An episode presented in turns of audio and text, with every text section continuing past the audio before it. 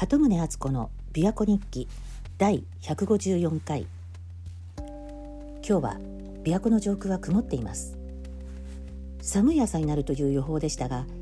外に出ると思ったほど空気も冷たくなくて少しずつ春が近づいている感じです。さてうちには大学生の息子がいるんですけど中学と高校と男子校に通ってでそこの恒例の同窓会が今年はコロナのせいで初めてオンライン開催されることになったとかでそのサイトを見たら長い髪の女性がゲストとして紹介されてたんです。でもよく見ると男性の名前でその方も卒業生だったんですね。あの台湾の IT 担当大臣オードリー・タンさんに通じるものがあって思わず見入ってしまいました。オードリー・タンさんって私すごい人だっていうことは認識してるんですけどほとんど個人的なことは何も知らないんですよね。あの写真とテレビでこうちょこっと喋ってる姿を見たことがあるだけで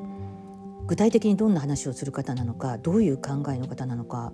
全く知らないんですけどでもあの方の姿を見るだけでなんだかこうものすごくパワフルないいエネルギーを感じるんです。なんか素のままでそのままただそこにいるだけでなんかパワーを放っているっていうかニュートラルで色がついてなくてなんだかすごく引きつけられます。でそれと同じようなエネルギーをこの同窓会の方からも感じて、まあ、しかもそれあのサイトの写真だけなんですけどでもその笑顔を見るとこちらも元気になる気がしていやきっとこの方もすごい人なんだろうなって新人類なのかないいエネルギーだなって感動したんです。全く知らない人なのに。その姿を見るだけでもう全然知らない人なのにこんなにいろいろ感じてしまうなんて第一印象って重要ですよね。でその昔私が30代の頃、まあ、この琵琶湖日記でも話したことあるんですけど太極拳を習いに中国に行ったことがあるんです。で留学生のビザで行って大学の寮に到着したその初日中国語もわからない私のお世話をしてくれた日本人留学生の女性がいてで彼女がその寮にいる他の日本人留学生も呼んでくれて私に紹介してくれたんです。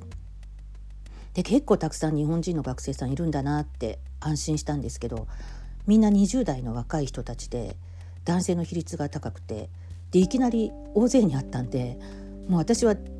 誰が誰だかわからないままだったんですけど、まあ、一応挨拶してあちら私のことを一度で覚えたでしょうけど私はいきなり大勢に会ったのでまあただでさえ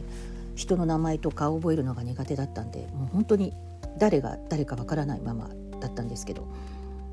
でそれからしばらくして売店で買い物してたら「こんにちは」って日本語で声をかけられたんで「あこんにちは」って答えながら「あれこれ誰だろう?」って思ってたら「僕のこと覚えてますか?」って聞かれてで私は正直に「いやごめんなさい覚えてないんですけどどなたでしたっけ?」って言ったら「やだなこの前紹介された〇〇ですよ」ってものすごい笑顔で言われたんです。で「あごめんなさいあそうでしたか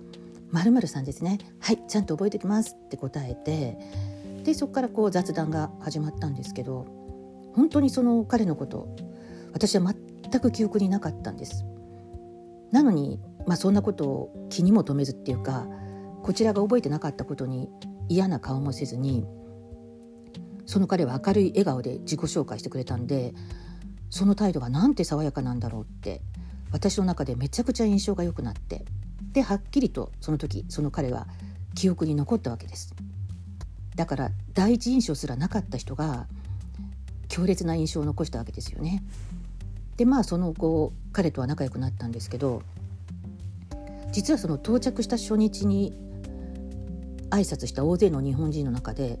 私の記憶に残っていた人もいたんです。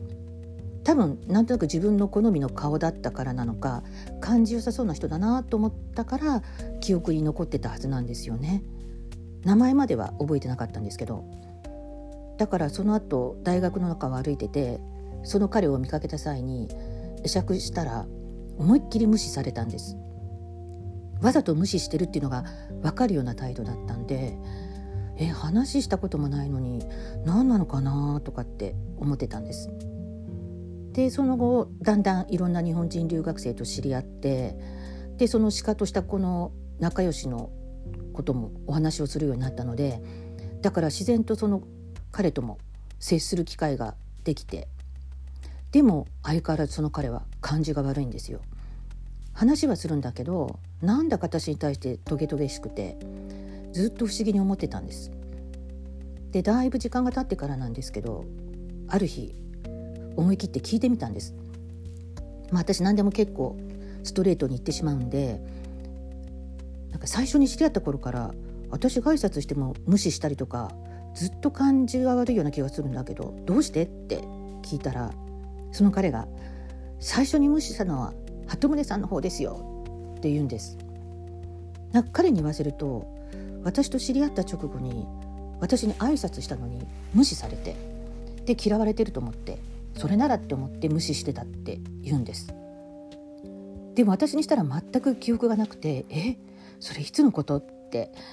だから私はわざとやったわけではなく多分挨拶されたことに全く気が付いてなかったんだと思うんですね。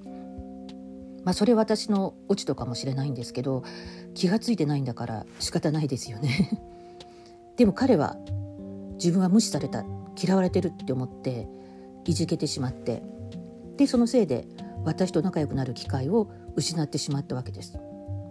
まあ、別にそれで損をしたわけではないでしょうけど、まあ、どっちにしてもその後彼とも仲良くなったのででも少なくとも本当だったらもっと早く仲良くなれていたはずなのに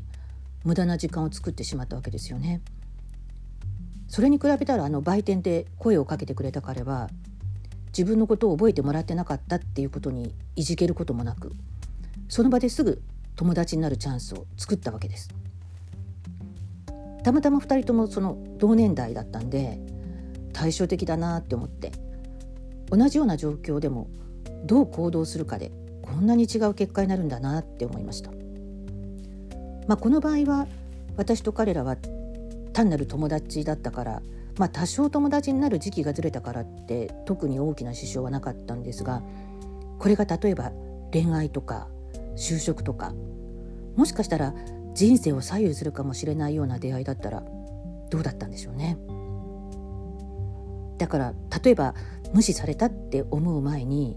いやもしかして気づいてないのかもしれないと思ってもう一回ちゃんと挨拶してみるとか本当に知り合いたい人ならすぐに諦めたり拗ねたりしちゃいけないってことですかね。あと第一印象といえば昔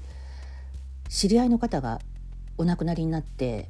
でちょっと遠方の方だったのでその訃報を聞いてしばらく経ってから友人と一緒にその方のお家を訪ねたことがあったんです。でその後その方のご家族から私にラブレターのようなものが届いてびっくりしたことがあったんですけどそのご家族の方はその日駅まで私たちを車で迎えに来てくださったんです。でご仏前をお供えするために訪ねて行ったんでその日は静かに故人を忍んで過ごしたわけなんですがその方のお手紙によるとその静かな一日私も静かに過ごしていたわけなんですけど最後に駅まで送ってもらって静かに別れを告げた後に私がものすごい勢いでパーンって車のドアを閉めたのでその方びっくりして笑ってしまったらしいんです。静かな第一印象からいきなりバーンだったのでで確かそれちょうどその直前に私あの車のドアを閉める時に半ドアにしてしまうっていうことが続いてたので意識してこうちゃんとドアを閉めようって思っていたせいで必要以上に力を入れて閉めたんだと思うんですけどそのドアの勢いのギャップでその方はなぜか私のことを気に入ってしまわれたようで一体何がどう作用するかわからないなって第一印象って不思議なものです。まあ、残念ながらその方とはご縁がなかったわけですがそれ以降私は車のドアを閉める時は力を入れずにきちんと閉めるように気をつけています。まあ、第一印象はいいに越したことはないですけどその気になれば挽回もできるし、まあ、インパクトさえ与えてたらそれでいい場合もあるかもしれないしでもただそこにいるだけでいいエネルギーを感じられる存在っていうのが最強ですよね。パワーストーンがそこにあるみたいなそういう第一印象を目指したいかなって思います。鳩宗敦子でした。